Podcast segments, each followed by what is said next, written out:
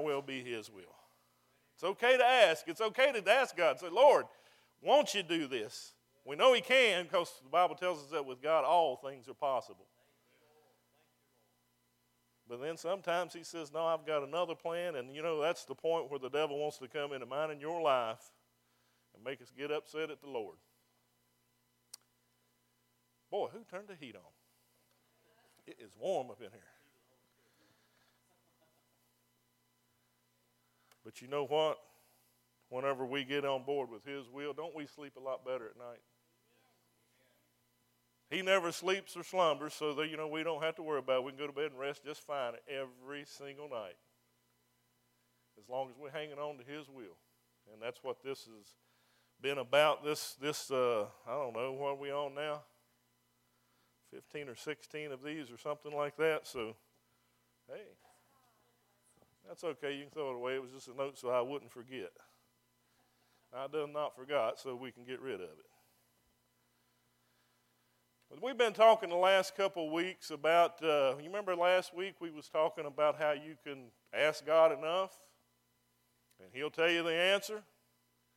And then you keep asking him. The reason you keep asking him is now you're trying to convince God to get on board with you.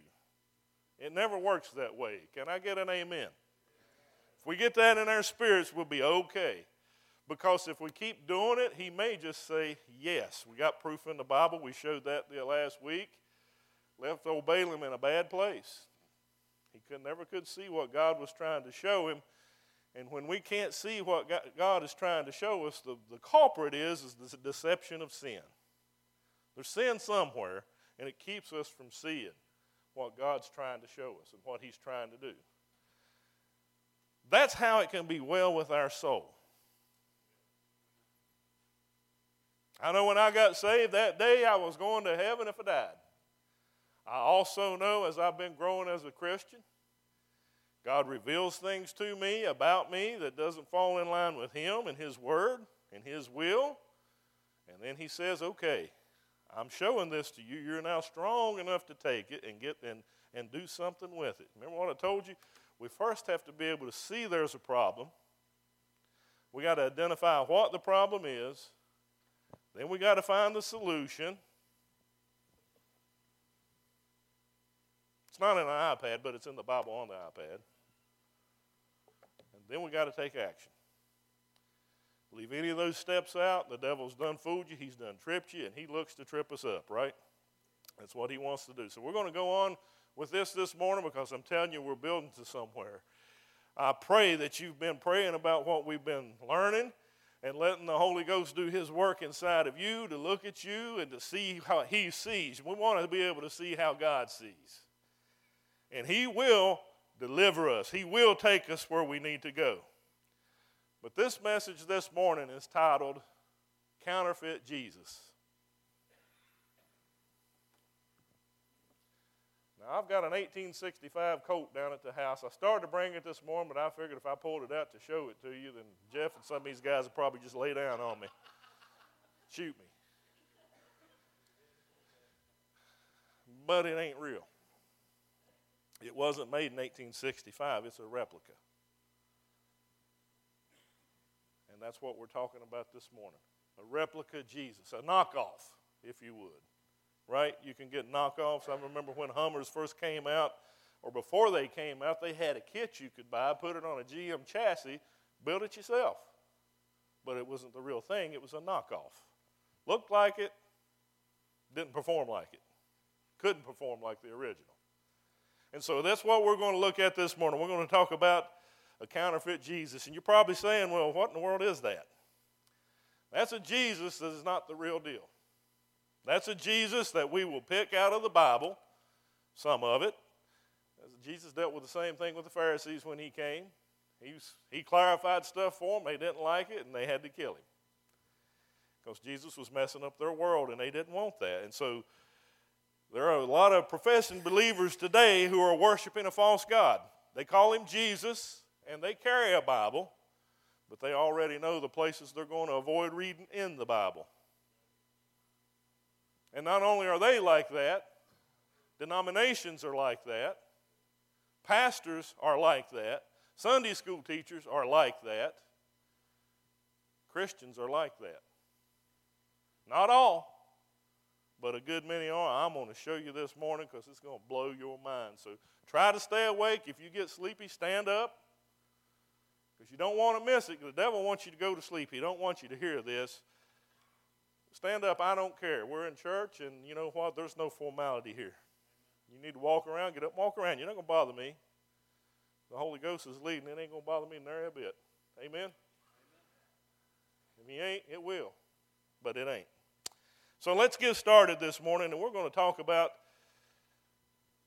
the counterfeit Jesus. God brought Israel to himself. He said, uh, they were come out of Egypt. If, if you look at coming out of Egypt, it's kind of symbolic of our salvation, of being brought out of the world. Would that be a fair statement to make? So it, it, it shows us that God can do these things and God will do these things. And he, you know, he appeared to Moses in a burning bush on Mount Sinai. That's how Moses ended up headed that way. And then he listened to what the instruction of the Lord was while he was there. He was ridiculed. He was put down. He was ridiculed both by Pharaoh and by the Israelites, the Hebrew children. But he hung on to God and did what God wanted done. And the end result was is these people miraculously came out. You remember the firstborn was dying of, of everything in Egypt, the cattle, the people, all of it. Their economy was destroyed because they didn't heed to what God's command was. Here's the thing God actually hardened and softened Pharaoh's heart, even though he wasn't a follower. He takes chase after God says, now go after him, and then a bad move on his part because he ended up following him across when the waters were opened up. You remember the story? And then they drowned. And so we have a pretty miraculous thing, don't we, to talk about? They had a pretty miraculous thing to talk about. And Moses was following God to lead them to Sinai so they could have a similar kind of encounter just like he had had. You see, that's what God wanted all along. He wanted them to have that same kind of a relationship. He wanted to talk to them, He wanted to converse with them, He wanted to be with them. In Exodus 19 and 3, and we're going to be in Exodus this morning, so if you just stick your finger in there, uh, just a few, few places to turn to get to where we want to go, but we're going to pretty much be in Exodus this morning. In 19.3 it says, Moses went up to God, and the Lord called to him from the mountain, saying, Thus you shall say to the house of Jacob and tell the children of Israel, You have seen what I did to the Egyptians, and how I bore you on eagle's wings and brought you to myself. If you're saved this morning, you remember the day that the Lord brought you to himself. I do. And I can remember a million times probably if he would put them all in my head in, in that time frame that he has kept bringing me to him. There was a little piece of me that didn't get it or didn't quite understand or refused to receive it, and he just keeps bringing me to him. You see, that shows that his divine motivation is to save us from the world, folks, the stuff that's going on in the world. And that, that shows us that God is the one that is longing to have fellowship with us. It, he, he, wants to, he wants to have a father and a child relationship, if you will. You know, Megan and Ryan, they, Sweetie said she was pregnant, and, you know, we decided we're going to have babies, and then she comes back and she says, Well, I'm pregnant. Well, good. It was a good thing, and it's every time we decide to have a baby, it, it wasn't long. We was I'm pregnant. But we sat there and we longed for those babies to get here. Wanted to see what they looked like, wanted to see what they was going to do, wanted to have that interaction with them. Ashley and Bobby, you're there. You're wanting to have that relationship. So you're kind of getting to feel what God was feeling with them. You just can't wait to see what your, your, your baby looks like, what it's going to turn out to be. And that's exactly what God was doing. It, uh, he wanted to have that relationship. But he also said you need to have some special preparations in order for us to have a good meeting with one another. Look in verse 19 of chapter 9. I mean, verse 9 of chapter 19. And the Lord said to Moses, Behold, I come to you in thick cloud, in a thick cloud, that the people may hear when I speak with you and believe you forever. So Moses told the words of the, of the people to the Lord. And then the Lord said to Moses, Go to the people and consecrate them today and tomorrow, and let them wash their clothes. And let them be ready for the third day, for the third day the Lord will come down upon Mount Sinai in the sight of the people. And all that God is saying here is He's saying, Look, I want us to have an authentic encounter, not a fake one. I want us to have an authentic encounter. I want us to have this relationship. But you must wash the dirt of Egypt off of you. That's the picture when we're saved. As God reveals things to us, there's stuff that goes with the flesh and hangs on to us. We hang on to it. And God's saying, Let me show you this. This has got to come off of you in order for us to have an authentic relationship. That's what He wanted with the people. And, and you know, isn't it hard to have a meaningful relationship with somebody who's selfish? I mean, they only want what they want. When they ain't getting their way, they ain't got no use for you. They're worried about what you can do to better their life or, or affect their life better. And God said, No, we're going to have to have a, an authentic relationship. So God came down on the Mount Sinai and introduced himself to them. And look what happens in, in Exodus 20, verse 19. Then they said to Moses, You speak with us and we will hear, but let not God speak with us, lest we die. Can you imagine God's disappointment? He done everything he could to bring them in. He rescued them from, from slavery. He was taking them to the promised land, but yet they did not want to hear from him. That would be like Megan and Ryan, my kids, coming to me tonight and saying, Dad, I don't want to hear from you anymore. You, you tell somebody else and let them tell me because I don't want to hear from you anymore. I want to have a relationship, but I don't want to hear from you. That would be just like my kids doing that. So God had to do something, and He established the priesthood. He, he did what, kind of what they were wanting. Look at verse 24. Then the Lord said to him, Away, get down, and then come up, you and Aaron with you. But do not let the priests and the people break through and come up to the Lord, lest he break out against them. You see, that wasn't God's original plan. He wanted everyone to be able to communicate with Him. That's why we get to pray today. We pray in the name of Jesus, the one who bought the right. He paid for it on the cross with His blood. He took the stripes so that we, at any moment, anywhere, we can call on God in the name of Jesus and He will hear us. And God wanted that a long time ago. He wanted that a long time ago, but they didn't want to have that in Exodus 19 and 6. He says, And you shall be to me a kingdom of priests and a holy nation. Didn't Peter say that in 1 Peter 2 and 9? That you are a royal priesthood. You are. You don't have to go to Church of God of Prophecy to get a tag to put on the wall and carry something in your wallet. If you know Jesus, you're part of the royal priesthood.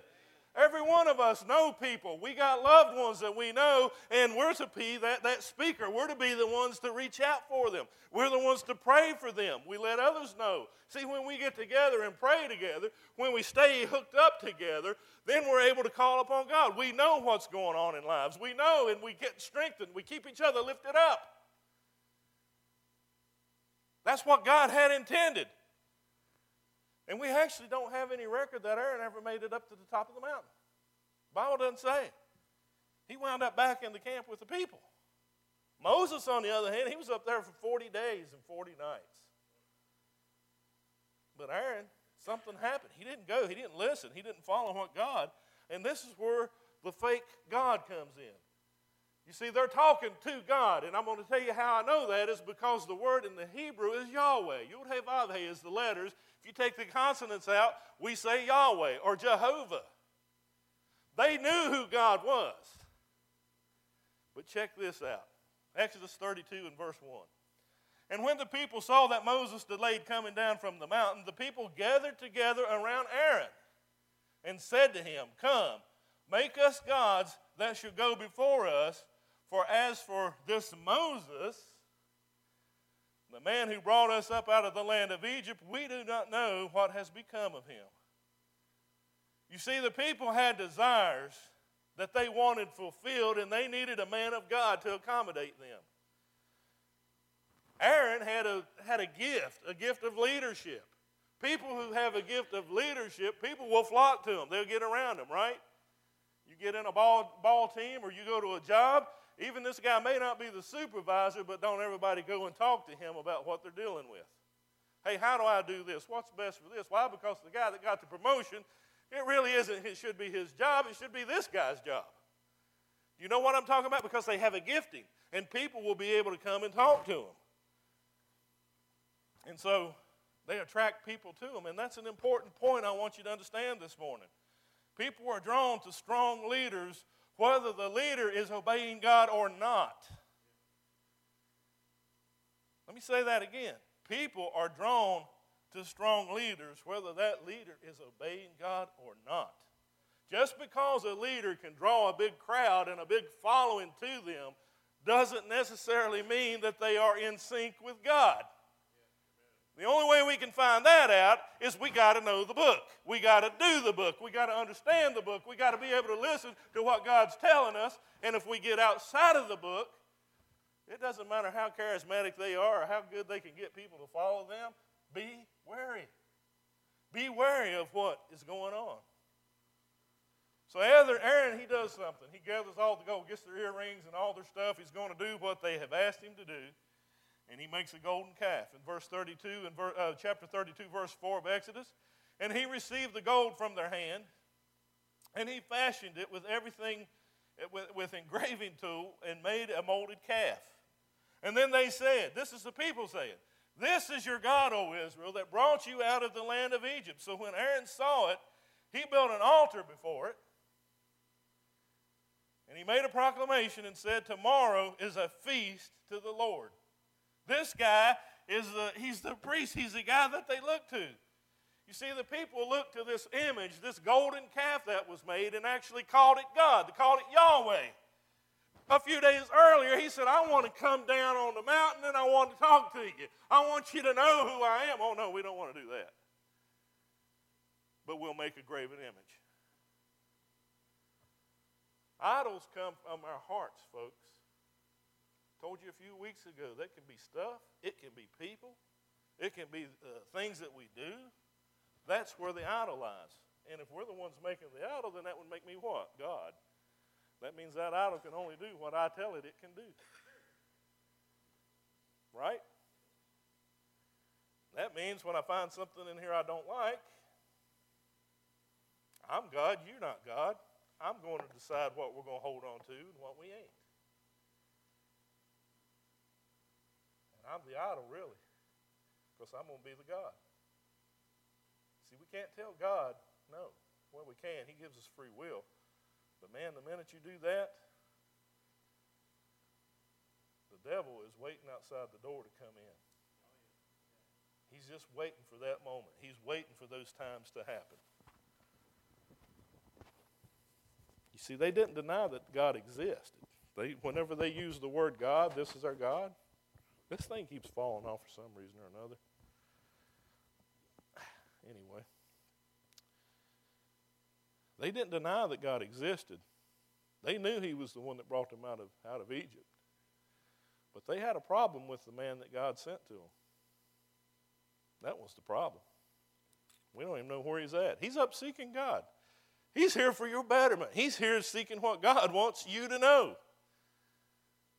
So you see, well, we know God. We believe He's the one that brought us out, but I don't know about this Moses cat. Well, God's the one that called him. He didn't call them. Right? Otherwise, He would have led them out into the wilderness. Otherwise, He would have got them to the place to see the burning bush. This is what God wanted. And they said, Well, we don't know about this fella.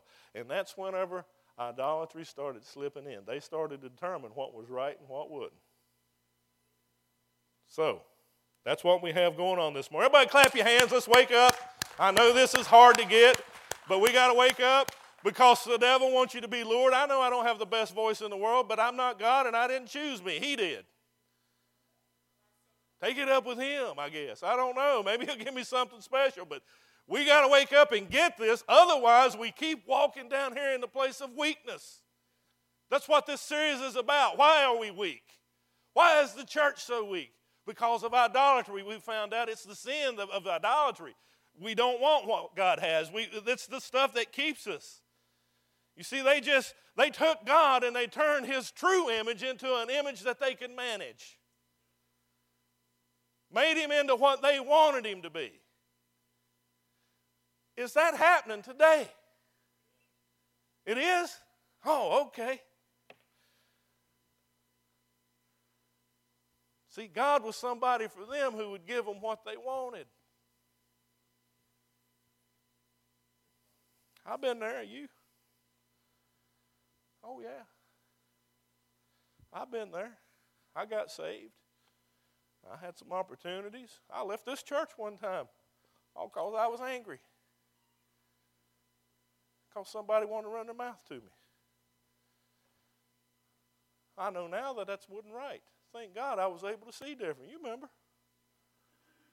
Well, the man gave me space. He followed what God said. You understand?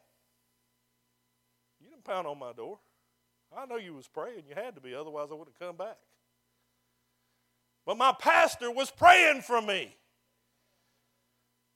My pastor knew there was nothing he could do in and of himself, but he knew God could. Do you understand what I'm talking about? He was doing what God told him to do. He was being the Moses. Thank the Lord I got it into this thick skull of mine. My mom and daddy was able to get saved, I think, because of what I was able to sow into them. I didn't save them. Only he could do that, but I was being the little puppet he was using. He was giving me the words, he was telling me what to do. I didn't know it at the time. He knew what he was doing. So we got to hang on to him. When the boat starts a rocking, hang on to Jesus because he's in there with you. Hang on to him. Hang on to him because he's with you. And if he says, Be still, the wind will stop. And the water will get smooth. Hang on to Jesus because the devil says, No, I'm coming. What's he do? To kill, steal, and destroy. What is he like? A lion. What does a lion do? Oh, but they're, they're very cunning. They go for the weakest of the herd and they separate them from the herd and then they devour them. That's why he gave us that in the Bible, right? We talked about discontentment a few weeks ago. If you're discontent because something happened that you just didn't like, get over it. Because that's the trick of the devil. And that's what he wants to do. And, brothers, I've only been here seven years, but I've seen it happen. I didn't get my way. And just sit back and watch. Devil just comes in like that little snake that he is, and he just starts weaving his way in, and he was going to take anybody that's associated with that person brothers, sisters, kids, family, whoever and he's going to wreak havoc. All because I didn't get what I wanted. Hang on to God. Hang on to God because these folks obviously didn't. So they had to make a golden calf. Uh, where was I? Got a little bit off track there. God forgive me. You see, whenever this happens, you know, the deception of idolatry, we make a knockoff Jesus, we make a fake Jesus one different from who he really is, and we call it Christianity. I put the quotations up there simply because it's not real, it's not capital, because we call it Christianity.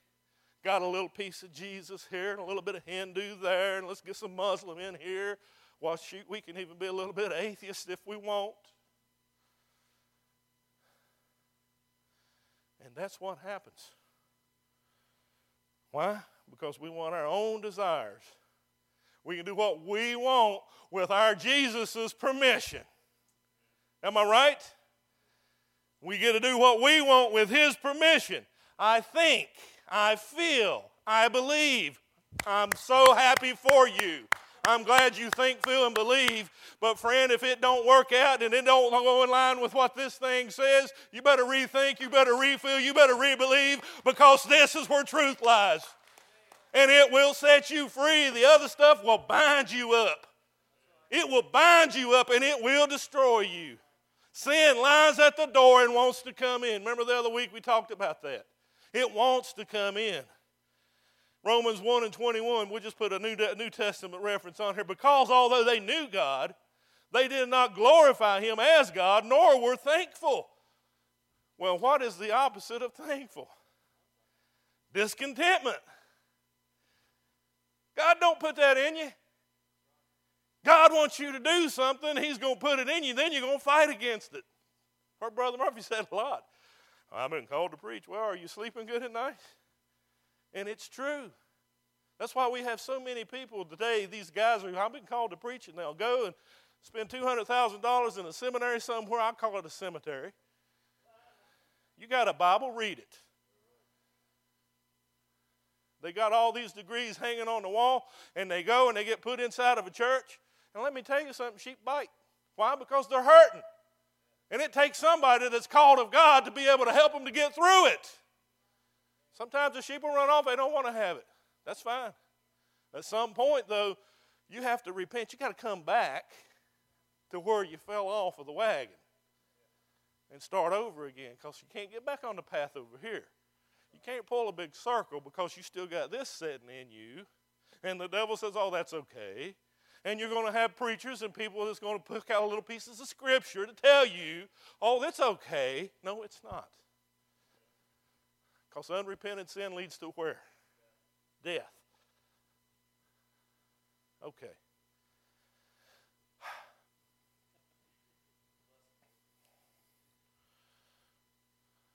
Yeah, listen to what it says. Because although they knew God, they did not glorify Him as God, nor were they thankful, but became futile in their thoughts. And their foolish hearts were darkened. Hey, let me tell you something, friends. You want to find trouble with somebody, let them do something to you you don't like, and all of a sudden now they, they was a good guy, now they can't do anything right. That's the deceitfulness of sin. I mean, folks, we got to have this conversation because Jesus is getting ready to come back, and He's coming back for a bride. Ooh, that's made herself ready. That's what He's coming back for. Are you ready? You got junk sitting in your heart. I'm that's my job. I'm the Moses guy right now. We got to fix it. I'm not Moses, I'm Ken. But we both made after the likeness of God, and if we hang on to Him, He's going to tell us what to say. He's going to tell us what to do. We got to hang on to that. Sweating all my papers and links running. Verse 22 of Romans chapter 1. Professing to be wise, they became fools. We, we discussed this a few weeks back, so I'm not going to rehash all that. But that's the place when you start heading down the wrong road. Get turned over to a debased mind. You don't understand right and wrong. Right and wrong is whatever you say it is, and it, it'll change day to day, week to week. Whatever fits best for me. And that's what God says I'm going to turn them over to. So let's go to Exodus 32 and 7. Let's keep on. And the Lord said to Moses, Moses, said to Moses, Go, get down, for your people whom you brought out of the land of Egypt have corrupted themselves. They have turned aside quickly out of the way which I commanded them. They have made themselves a molten calf and worshiped it and sacrificed to it and said, This is your God, O Israel, that brought you out of the land of Egypt. And the Lord said to Moses, I have seen this people, and indeed it is a stiff necked people. What in the world is a stiff necked people? Somebody's been in a car wreck and can't turn and look? No, they're stubborn. Told you uh, four weeks ago, stubbornness is a sin, particularly when you're not going to listen to God. Well, it ain't what I like, God. Let me tell you, brothers and sisters, God could care less about your comfort in this world right now. He is worried about where you're going to spend eternity. That's what He's focused on. That's what He's focused on. He ain't worried about our comfort level. But the devil is. You ain't comfortable. You just needed to go here, do this. Da, da, da, that's what he does. He's already lost. He lost at Calvary. So, folks, we get to stand from a place of victory. That's where we fight from. We got the high ground. Amen. And by the way, we got the weapons. We got Jesus as our commander.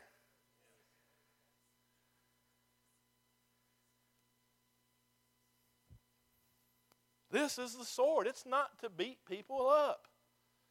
Don't get into this thing that the world is in now because you don't feel good about it. This is a warning. It's not beating nobody up. I want to have supper with you someday. I want us to go hang out at the river and, and you know, wet a line. But I'm not going to sacrifice those good times to hold back truth. And it's not beating up. That's what the devil tells you it is. Amen. Got to get you with me here. Okay, okay. Where was I? You see, these people were completely out of control. Moses comes down, man, they're throwing a party. A party. They got everything in the world going on. It doesn't say it, but I, I wouldn't doubt what sexual immorality might have been in on that. I mean, it just says they were eating a lot and had and, and in revelry is what it was talking about. That's what it said. But it was not pleasing to God. so he told Moses, he said, Man, you get back down there. So he goes, he's standing right at the gate of the camp. You see, there was some reckoning that needed to take place. Anybody know what reckoning is? Some reckoning had to take place. There was some confrontation that had to happen, and it came from God. Exodus 32 and 25.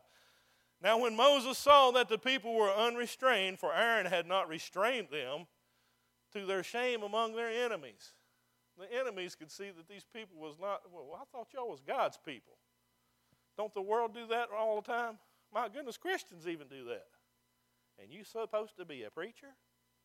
And you're supposed to be a Christian? What does that create? The way I just said it, your hand on the hip, shaking it. What does it say? It's a wedge. It didn't come from Jesus. No, it didn't come from Jesus. Jesus said what he said, and he meant what he said. He didn't repeat it. God don't repeat it. Well, he repeats it when he really wants you to get it. And this stuff is repeated all throughout. Big time. And so, verse 25 Now, when Moses saw that the people were unrestrained, for Aaron had not restrained them, to, the sh- to, the, to their shame among their enemies, then Moses stood at the entrance of the camp and said, Whoever is on the Lord's side, come to me. We don't take sides with the Lord simply by professing his name and singing some songs to him and coming to church once a week or once a month or every six months or Easter and Christmas. We're not taking sides with the Lord that way. We choose his side by choosing to live according to what he declares. That's where it comes in. You understand? And the devil's sitting there telling you this morning, I can't stand that guy. I can't stand the way he preaches. Oh, he says, that's called conviction. Let God fix it. Let God fix it. He will. And then all of a sudden the scales come off the eyes and you can see how he sees. Then you can see the devil for who he is. Because he'll tell you to attack this guy, and then you'll go to the next church, and you'll finally get mad with that guy, and, and you'll go to the next church, and all the while he's working his work in, his, in your family. Why? Because you done left God back here. You understand what I'm talking about? You got to hang on to Jesus. You got to do what he says. We got to do the book. We got to do the book. Charlie, can you put up that stuff I gave you? I told you I was going to give you some numbers. Don't get bored with them, but I want, I want you to see what's going on here. Oh. The U.S. population is 326,021,620 as of Friday. They got a little number thing that runs. Those that are claiming Christianity, that they are followers of Jesus, is 228.1 million, which is 70% of our population. I got a question for you. Why is all this stuff getting passed of a government that is for the people, by the people, and of the people, and we're Christians? How does that happen? See, that's the writing on the wall. If we was in Daniel, that would be the writing on the wall. Because we think we're okay. 70% of this population professes to being a Christian. There are 300,000 church buildings in America. There are 300,000 pastors at work right now, I hope, following the Lord. I'll let you figure that one out. Here's the one that blew my mind. Somebody hold a Bible up. Brother, hold your Bible up. The, the, the iPad just don't get it done.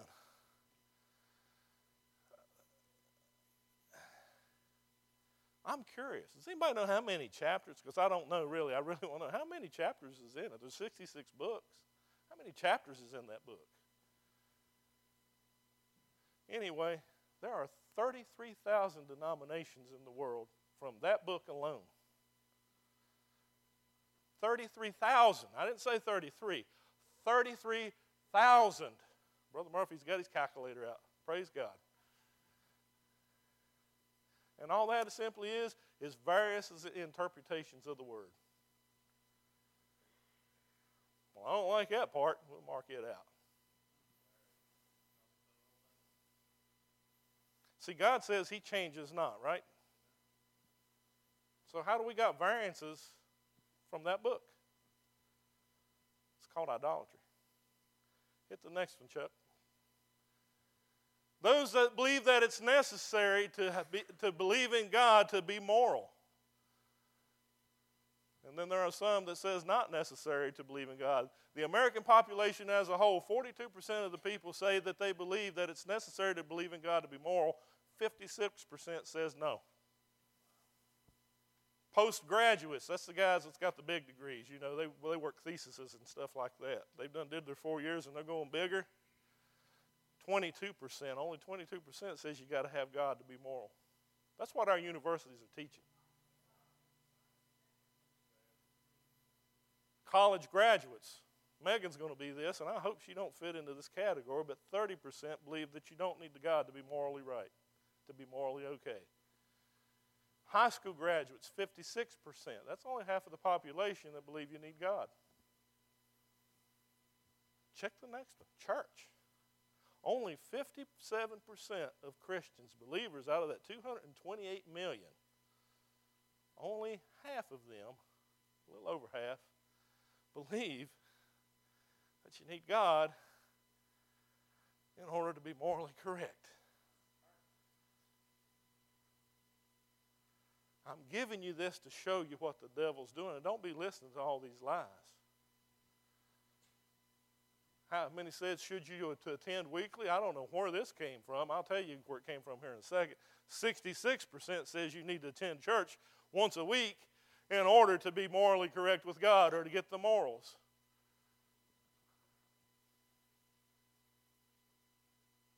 So where's that other 14% add up from the American people? I don't get it. They believe something about God,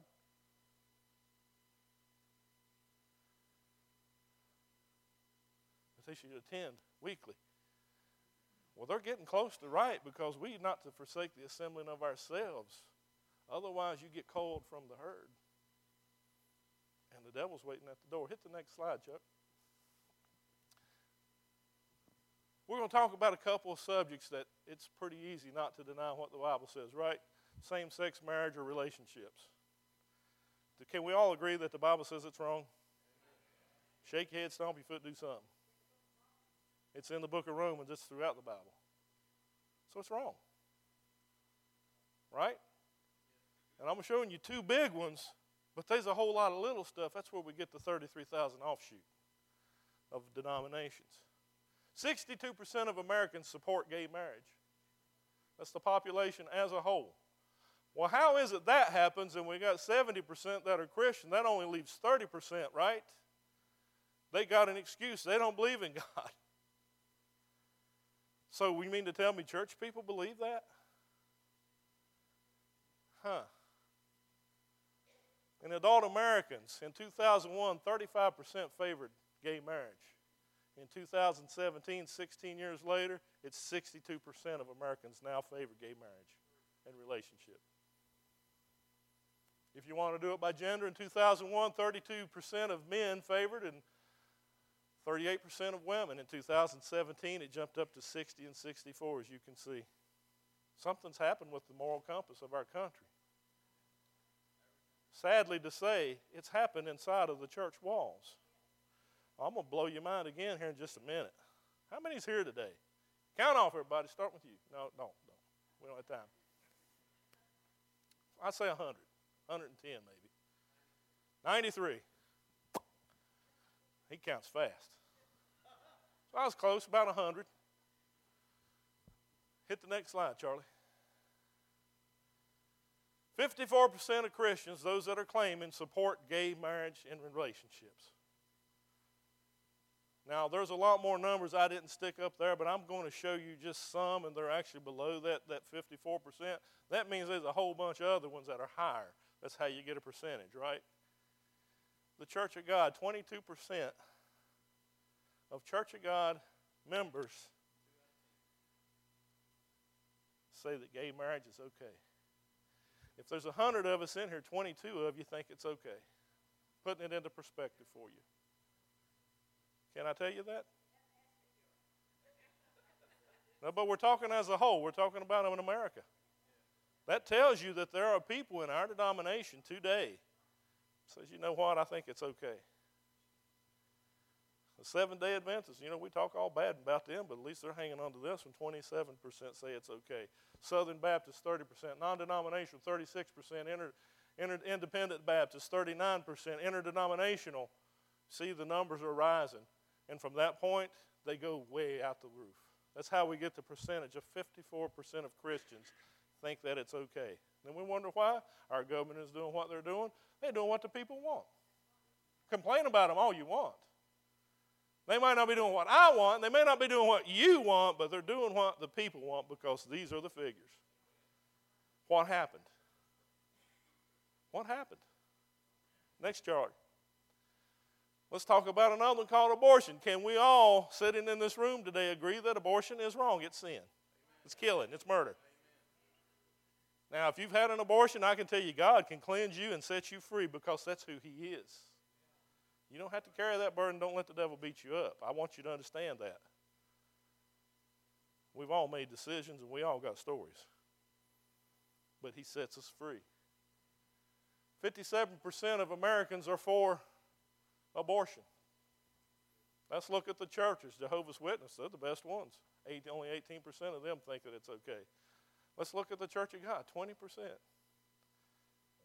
Now, it sounded overwhelming when you all spoke up, but putting it into perspective, 20 of you think that it's okay. There's nothing wrong with it. And what I, reason I'm pointing this out to you because when you have a belief that's other than God, that is called sin. I don't, I don't want it to sound this to sound wrong. It ain't just about drinking, smoking, chewing. It's about here. See, when Christians are doing this over carpet and windows and all kinds of stuff, and they just and they sit around in their little circles, I'm not getting in your circles. Amen.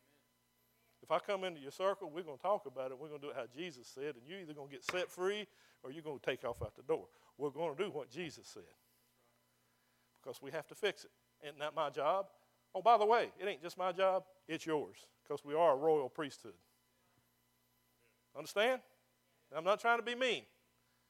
We're wondering why we're weak. Well, why ain't we having these services? Why would God come in and give us a false sense of blessing whenever we got stuff that's wrong with us? He won't. Oh, we can conjure up stuff. We can do that, but it ain't real because it's fake.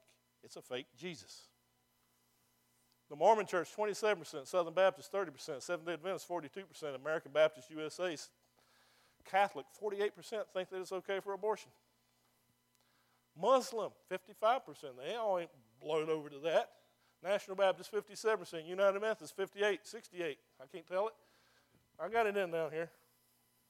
Anyway, you, you get the idea. You get the idea. That think that abortion is okay. Do we got another one, Charlie? That's it. Let me ask you a question, brothers and sisters. there's 33,000 denominations. The reason there are 33,000 denominations because there's been 33,000 leaders who are motivated and they get people to follow them who erase things and add things to this book. And it's called sin when that happens. And that's the nature of what it is. It ain't about baggy pants, long hair, and hippies. It's about a heart condition.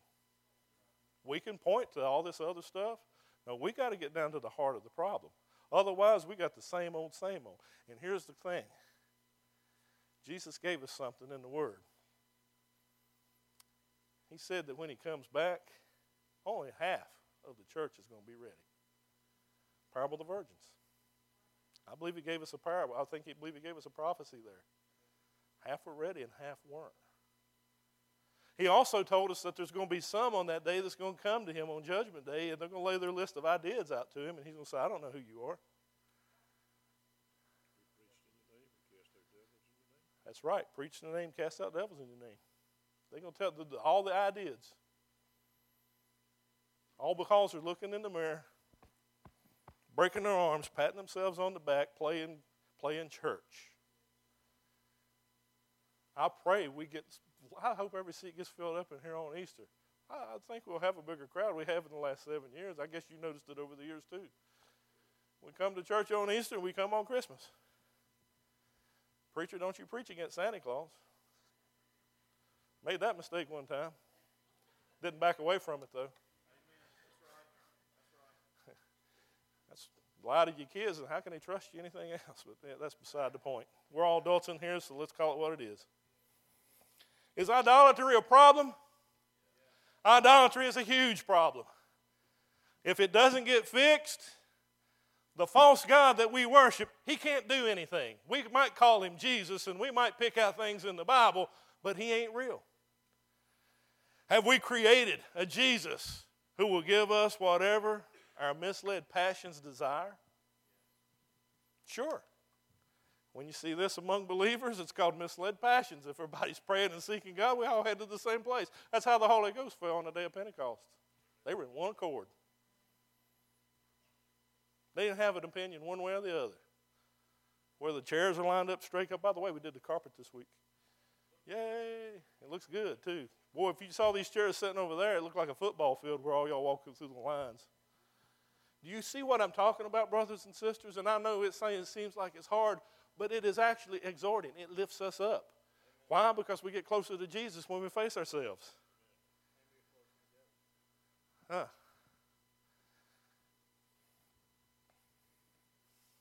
So, there are many people in the church that are deceived today, just like these Israelites were. Who are the Moses who will come down from the mountain of God and confront deceived people with a heart full of fire and love? See, a lot of people don't do that. A lot of ministers don't do that because they don't want to lose the following. Friends, it's supposed to be you and me. It's supposed to be us. I'm going to read this scripture for you, and I'm about done, okay? We did it last week, and I want you to get it in your heart. James chapter 5, last two verses, Charlie. 19 and 20. Brethren, James is talking to believers. This does not apply to the people of the world. He's talking to believers. Brethren, if anyone among you wanders from the truth, that can happen.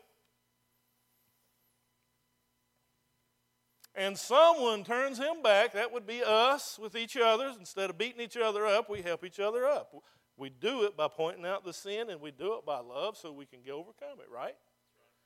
That's what we do turns him back, let him know that he who turns a sinner, now you went from being a brethren now to a sinner. Do you see that? Who turns a sinner from the error of his ways will do what? Save a soul. How does a soul die? When it's away from God, folks. Yes, I want you to come in. I want you to get saved, but we got to understand something. The minute you get saved, you're okay. The minute God reveals something to your heart, then there's something, and we're going to talk about this the next couple of weeks, called repentance. Without repentance, there is no salvation. And as you grow and as God shows you something about you and you say, No, I don't like that, that's not true, I feel, I believe, I think, and it's different than what this is. You've just said, I'm God, and you ain't. He ain't Lord anymore. And death is what follows. Folks, Jesus is coming back soon. I believe with all my heart. It's getting bad. I gave you the numbers. We're talking about church. We're talking about Pentecostal people. And some of you are sitting here probably this morning saying, I don't agree with that. Okay. Take it up with God. I'll sit down with you. I'll pray with you. Let's get the Bible out. Let's let it work. Let's reason and let Him do what He's going to do. So this morning, that's what we're going to pray. If you don't know Jesus as your Lord and Savior, and this message has touched you, and there's something that you're like, you know, I didn't agree with that, let's get reacquainted with Him this morning. Can't we come and pray this morning and ask Him to show us? Can't we ask Him, hey, Lord, show me. Show me something that, that I'm not getting. I've been so deceived by sin, I can't see it. Won't you come? Won't you come and let Him show you? And I promise you, your life will be so much better. Oh, we're so scared of this and that, and we don't want to do, but I'm telling you right now, if you follow God, it's a lot better place. He gives you life and gives it to you more abundantly. You're still going to have trouble in this world. He told us that. That's not how we gauge it. You know, I got eight houses and 14 cars and $40 million in the bank. Whoop de doo. Doesn't have anything to do whether or not God's blessed you or not. Okay?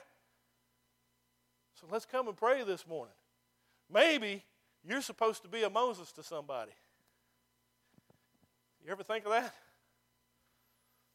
Or do we just want to come in here and sit and, and have our ears tickled, Miss Susie?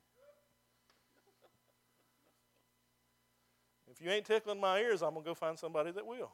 Brother Roger, let me tickle your ear. Because that's the only kind of tickling you're going to get. We're going to go with truth this morning because I'm telling you, friends, and over the next months and over the next years of Jesus' tarry, we're going to follow truth because truth will set us free. Truth will take families that are doing this and it will bring them here. That's what Jesus does. He is not a separator. Oh, He gathers us in, He brings us unto Himself. Amen? Ain't that what the Bible teaches? And we got to soak it in. We can't let anger and we can't let bitterness that the devil wants to put on us take us to the place that we say, I don't want to receive that. Because, friends, I want you to know when God shows you something and you deny it, you just became God. And I'm telling you, I'll say it right now just in plain English for you. You have just walked away from salvation. No amens on that one. You know why? Because those numbers we just showed you, Everybody thinks that, well, I said a sinner's prayer and I'm good to go, and I can live however I want. Wrong. Wrong. The preacher, amen me. You spent 44 years with these people, man. How come they didn't amen? Did you not teach them? No, I know he did. I know he taught it. But that's where we're at. That's where we're at. Come and pray this morning. Friends, so much is like riding on it. Well, you know what? They, have, they won't have the first batch of chicken out. I don't care. Is chicken more important for you? Go for the second batch. When the crowds leave, you get so much better. Come and pray this morning. Come and pray and let God show you. Come on, get up out of your seats. Let's go. Get up. Get up. Get up. And come and ask God to help you. Maybe it ain't just about you. Maybe He's got somebody for you to reach. Take a little bit of truth to them and let the truth set them free. That's what we do.